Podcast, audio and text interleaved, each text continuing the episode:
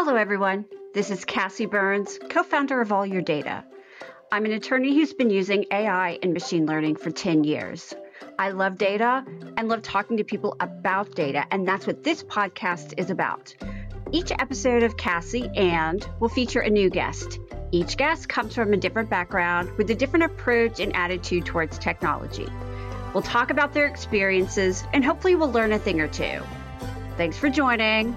Let's get started with Kassi and Sarah Peters. Sarah Peters, thank you so much for joining us today. Thank you. Thank you. All right. So, Sarah, thank you for joining us again. Tell everybody how we know each other. We were college roomies at Henderson State University. That's right. The best college roommates, I have to say. The best roommates. Right. We were roommates for three years, weren't we? Yes. And the dorm we lived in was torn down after I graduated, and we were the last residents of that dorm. Of Pines Hall. Pines Hall, where the fire alarm system was shout and get out. That's what I distinctly remember from my freshman year. So I was telling my daughter about that the other day. was she horrified? Like, what? well, Sarah, you come from a unique perspective. You are an English professor, definitely have more accolades beyond being an English professor. The purpose of this podcast is to talk to different people about how we're dealing with technological advances and great things about it and frustrating things about it. So tell me a little bit about your current role as a professor and let me know what you're doing. I am professor of English at East Central University in Ada, Oklahoma. Also, I am associate provost and dean of graduate studies. And in my associate provost role, I oversee the Center for Excellence in Teaching and Learning, which is focused on instructional design as well as instructional technology and faculty development. And so AI and technology in general has been really significant in all of those roles as a teacher, as a scholar, as an administrator, and as someone supporting faculty in integrating technology into their classes. I'm assuming so in that position. You've probably heard of a little thing called ChatGPT. Is that correct? Absolutely. So tell me what you know about it and how you're all dealing with that in the university setting. What I know about ChatGPT, I've experimented with it a little bit myself in various roles, and it is it is freely available to students. It's very easy to access. It's very easy to use, freely available to faculty as well. And it's very good at understanding and replicating human speech one reason that everyone's paying attention to it is because people who have never intentionally used AI before are using it a lot all of a sudden.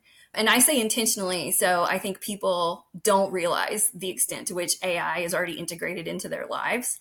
And so ChatGPT feels very new to a lot of people because this is a deliberate and intentional choice that people are actively experimenting with and also a lot of people are afraid of.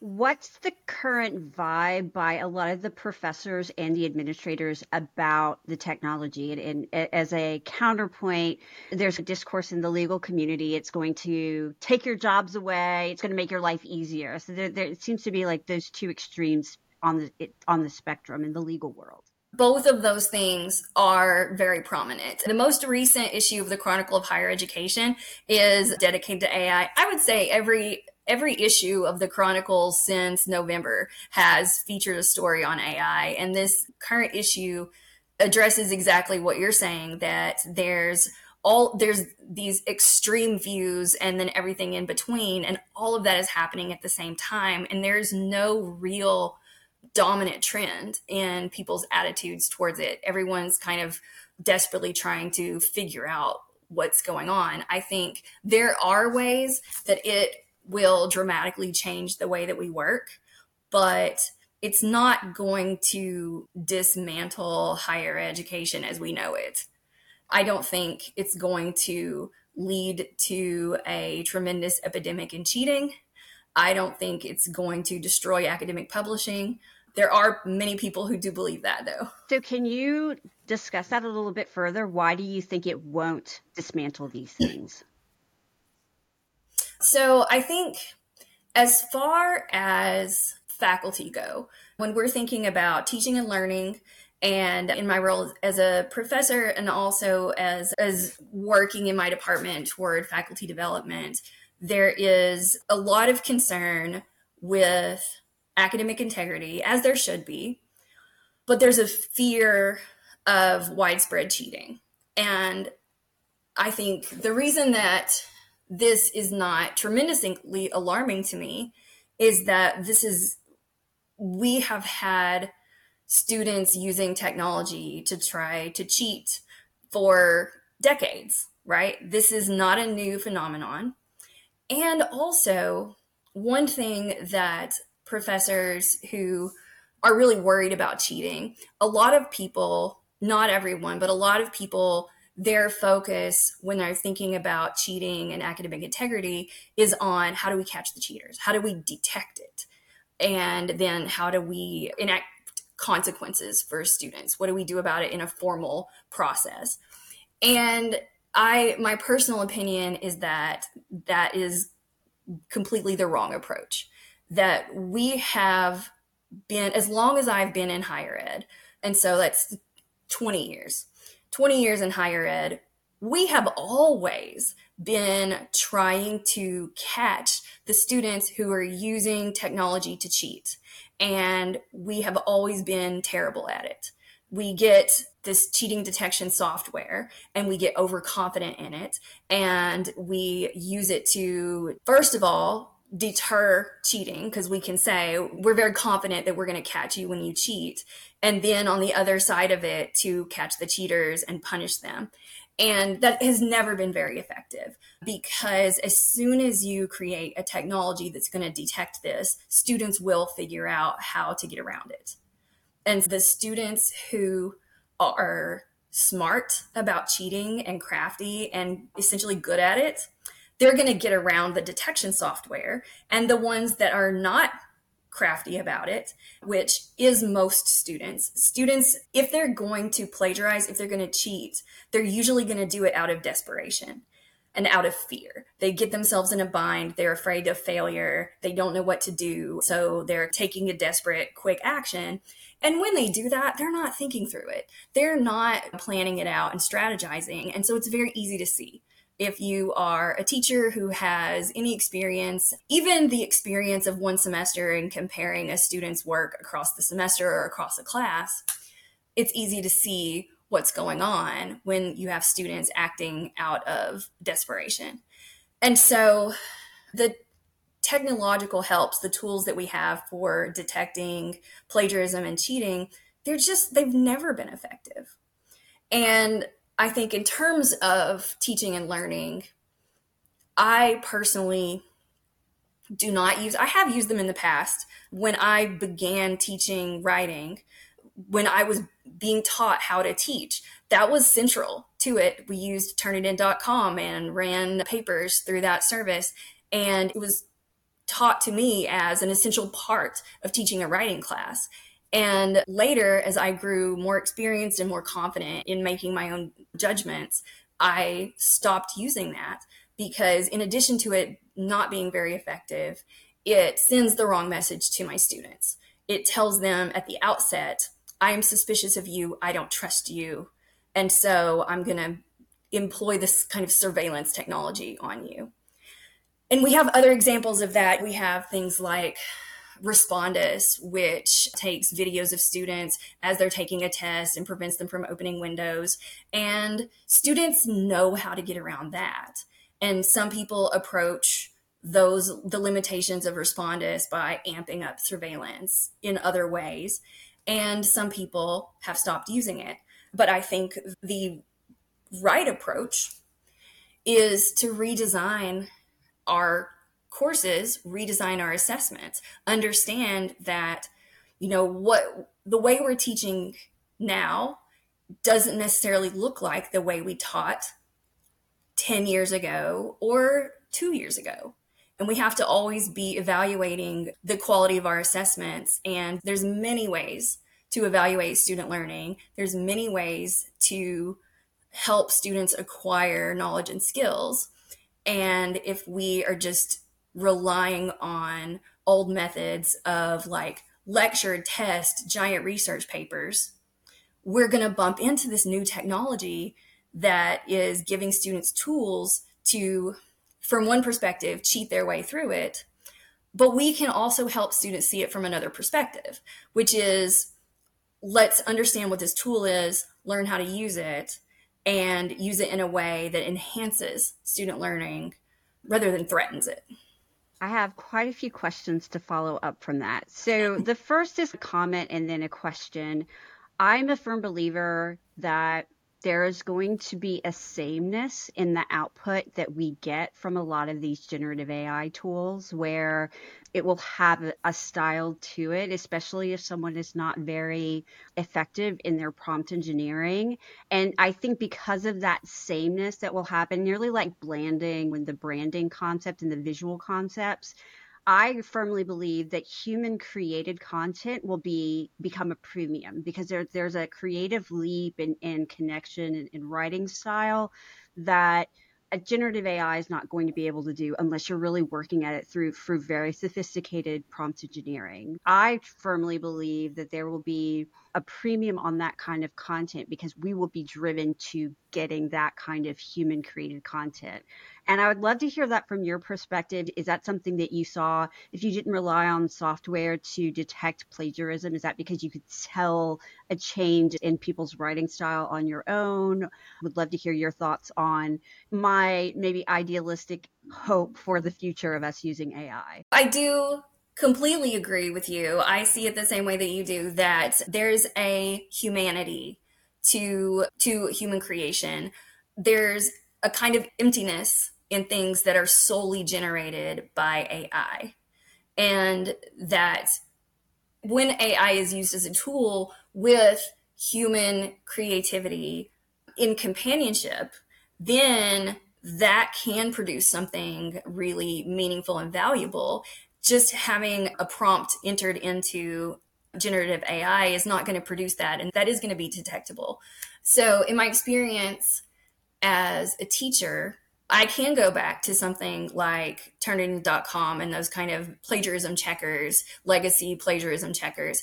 And my perspective on something like Chat GPT and detecting that is pretty similar to what I've been working with for 20 years. I can see when a student has plagiarized in, as I mentioned earlier, like comparison to their previous work, that there is a shift in tone, there's a shift in voice that is detectable. And sometimes that is a shift compared to earlier work they've submitted. Often it's a shift in the middle of a document. And so if someone's written an essay, you're three paragraphs in and the voice of the fourth paragraph is significantly different. And I can see that.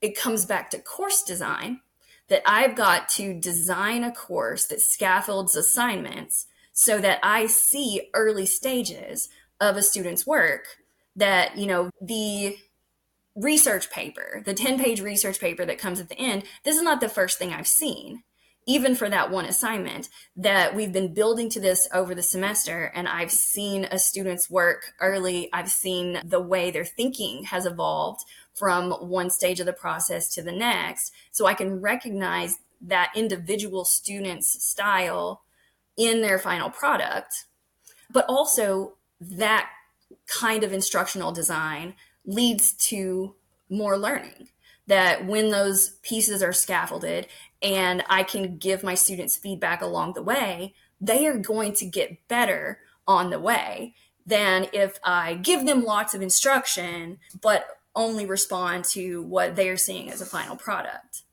And so the changes I can make inside my course that help disincentivize cheating because if they were going to cheat on the final product, they're going to have to also figure out a way to cheat all the intermediate steps as well.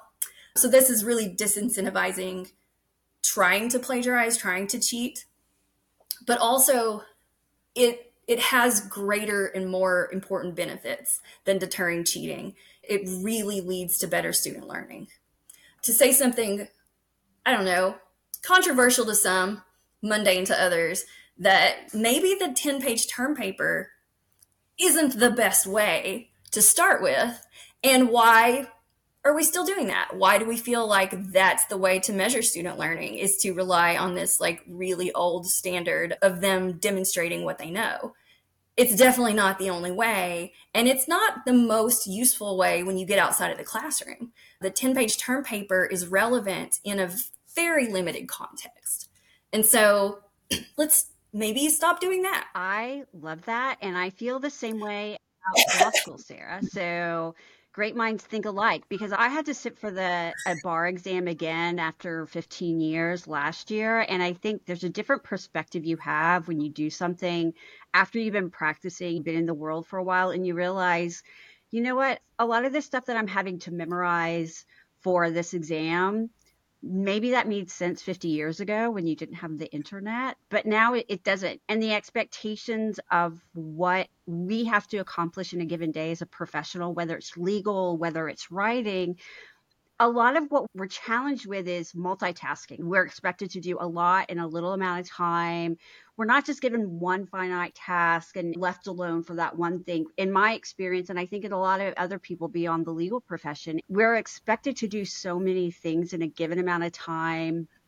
We have a lot of things hitting us in a lot of directions alerts and email and teams messages and so many things and i think that there needs to be pulling forward of education. How would you see if you could say, let's have a sandbox, let's maybe do a proof of concept of how we may shift kind of assessment or, or what to focus on? What would you see that being, Sarah? This is already happening for so many people, right? So many instructors are already making this move.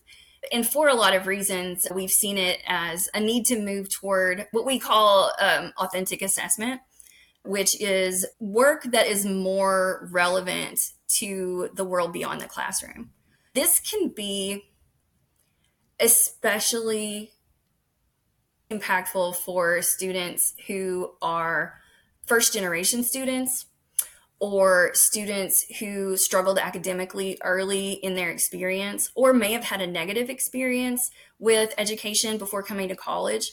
And those students have a relationship with education that can hinder their ability to develop their own academic identity. And so they come to college and they think, I don't know if I'm college material. I don't know if I can do this. So when I teach freshman comp, for example, on the first day, we hold the first class. I introduce myself. I talk about here's what we're going to do this semester. Here's what you're going to learn. And then multiple people stay after class and tell me on the first day, I am terrible at English. I am terrible at writing. Like they announce it to me day one, I'm going to fail. And I just wanted you to know in advance. And when we think about, okay, what our students need to learn matters beyond these walls, beyond this classroom. And we all know this is true. But the students, some of the students don't know that it's true. They see academia as as separate from the rest of the world. And it's a world to them that they're already failing, even before they've started. And so making a connection to the values and experience that a student brings with them and the goals that they have for themselves beyond college is a strategy that can really increase the chances of success for those students who are coming in with like imposter syndrome and stereotype threat and those kinds of things that, that really hinder student success.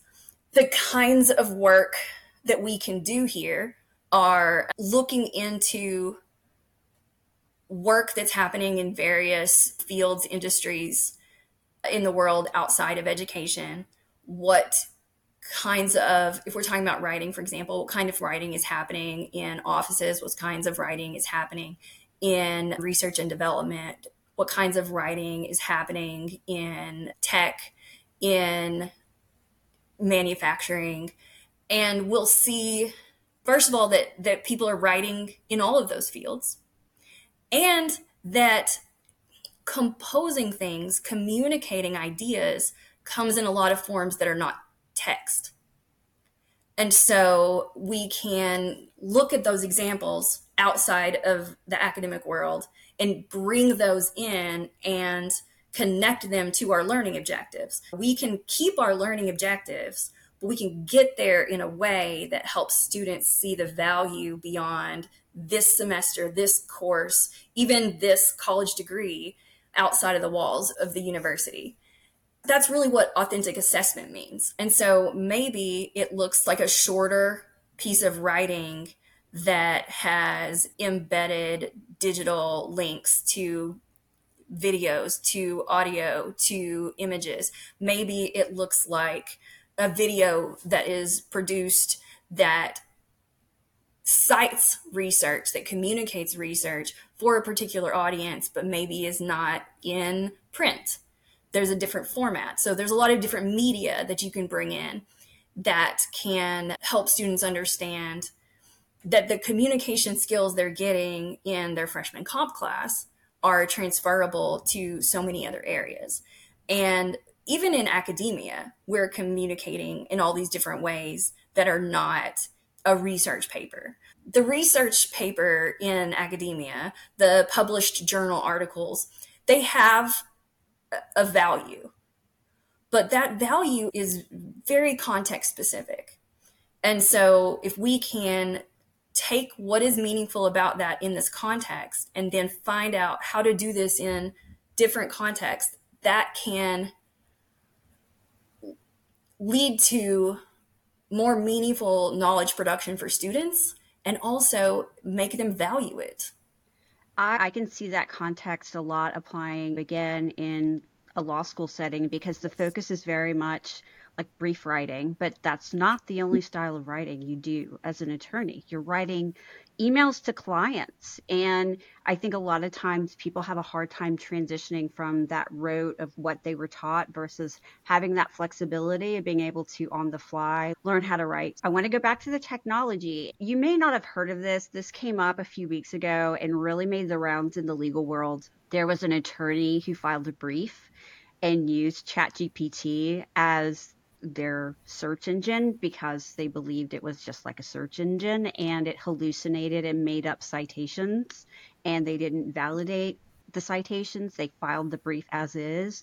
And so there was a competency issue, a lack of fully understanding of what the technology is and the limitations of it. You know, for example, I know garbage in, garbage out is the main rule of AI, having worked with AI for so long but I could see the value of not you not taking the fear mongering approach to technology in an educational setting, but saying this is a tool that that students are going to have to learn how to navigate and use. And to be honest, I feel like there is a hyper vigilance and hyper fatigue learning so much because there's an assumption that AI is easy. It's a tool. It's going to make your it's going to make your life easier, but it doesn't necessarily. And so it can be off putting if you're using one of these tools right away and you don't get this beautiful output that you see other people talking about on Twitter. And they're like, look at this amazing thing I use with AI. My life is so easy.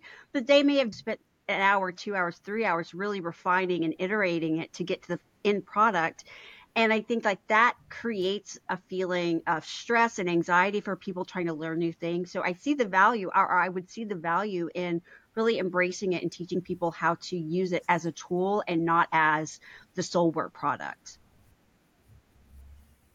Yeah, I think that we're already seeing that. Uh, a lot of faculty everywhere, and in particular at my institution, jumped right on to Chat GPT. And mid semester, they are looking at how are people using this tool? How can I use it? How can I bring it into my classroom? And even the end of the fall term last year, when this was you know, fairly new, uh, they were re- redesigning some of their learning activities and some of their assessments in the classroom to, to bring AI into it. And that was for many of those instructors very collaborative with their students that they were inc- encouraging students to experiment with it in real time even as the teacher was experimenting, learning things they didn't really understand. They would produce something together, they would put in some input, they would compare it. A lot of what people were doing right away was putting an artifact into AI and asking for feedback, asking Chat GPT to give them some feedback and to give them some revisions. Or they would give a prompt to a human and give it to the Chat GPT and compare the output. What are some of the identifying markers? And then what is it that we can take from the generative AI product that is good and valuable and use in this other context? And so I think a lot of people have been very excited to integrate that into their classrooms. Very recently, my department was leading a workshop on effective online teaching and how to engage students in an online classroom. One of the big problems in online classrooms are everyone's familiar with the really boring discussion boards and very superficial lack of engagement. It's kind of a joke that what online classes are kind of built on. And so we were experimenting with using AI in the discussion boards. Instead of writing your own response, you would put a prompt into the discussion board, get a result, and then share that along with your interpretation, analysis, commentary on that result. And so it took something that is that is assumed to be really superficial and boring into something that was more engaging and that students wouldn't necessarily be able to just steal off Google or just rephrase their classmates' words. It's nearly like gamifying an online lecture in a way. Absolutely. Yeah. I would love to hear in your closing thoughts what you see as maybe the next year, two years you're going to be seeing in the university setting with with technology. I think AI is going to be central to the technology developments in education for a while. That's going to be the most prominent thing happening. And I think it'll be integrated into more aspects of teaching and learning. And I think more instructors are going to actively seek that out. For one thing, the hand wringing is not over. There will be another year of people panicking over what does this mean for students? What does this mean for academic integrity? There will be people who continue to try to develop and use detection software, and that will not work. Over the next year, I think we're going to see people start to let go of the idea that we can just catch the AI cheaters and we can use this easy detection software. They're going to move on from that. And I think people are going to be really, instructors are going to be really pushed to evaluate and redesign their courses. I think that we will see AI more deeply integrated into regular assignments in classes. Also, I think we'll see it in textbooks. I think mo- so a great deal of textbooks now never go to print. They are fully digital and they're not static. I think a lot of people perceive ebooks as a kind of static object, like a giant PDF, and that's not what electronic textbooks are. They're more fragmented, they're interactive, and often students don't purchase them and own them. They subscribe to them for a limited amount of time, and it's built into the learning management system and I think we'll see AI built into textbooks in some kind of on time assessment as a study help where a student can log into their textbook and type in a question and say, Oh, I don't really understand this concept. Can you help me with it? And then a chat will talk them through understanding a new concept. Or the students will have opportunities to do immediate formative assessments where they the textbook will ask them a question and they will give a response in natural human speech and they'll have a conversation where the chat will give them feedback and say oh well you're almost there you're doing really good with this aspect of it but you seem to be misunderstanding this part why don't you try this activity and that can help you maybe they'll have test reviews and the test review itself will say go do this activity and that's going to help you learn more. And why don't you try this? And so there's going to be a lot more of that built directly into the textbooks that even instructors who are hesitant to develop those activities themselves, to, hesitant to experiment and learn about how to use the tools, they'll just be able to adopt them as a textbook and students will have direct access to it. I love that idea. And I assume that the professor or the teacher would be able to see the back and forth just to see the growth of the, the student engaging with the AI. Any other closing thoughts, Sarah, as we wrap this up? So I think that something that we might be in danger of losing sight of, and that has to be central to all of the work we're doing, whatever field you're in, and in education in particular, is accessibility. I think we need to prioritize universal design. We need to know that everyone who's encountering the content that we produce, who is enrolling in our courses, who's reading what we're putting out on social media, what we're publishing in blogs, they're going to have a lot of different life experiences, a lot of different styles of understanding and accessing information. They're going to have disabilities that are visible and invisible. We're not going to know that going in. And we might not ever know that. We might be directly interacting with students all semester and they might never disclose to us what their their disabilities are or what their access challenges are. And so as we think about technology and the way that it affects education, including the way that we are integrating AI into this, we have to keep accessibility as a, a, top priority all the time. We have to make no assumptions about what our students have access to. And we have to keep learning about how do we make the new things that we're producing accessible to all people who want to use it. I think that is an excellent point, and I think it's a great way to end this podcast. Thank you again, Sarah, for joining me, my inaugural podcast. I couldn't think of a better person to have as a guest. Thank you so much, Dr. Sarah Peters at ECU in Oklahoma. Thank you very much. I appreciate it. Thank you for inviting me. I really enjoyed this All discussion. Right.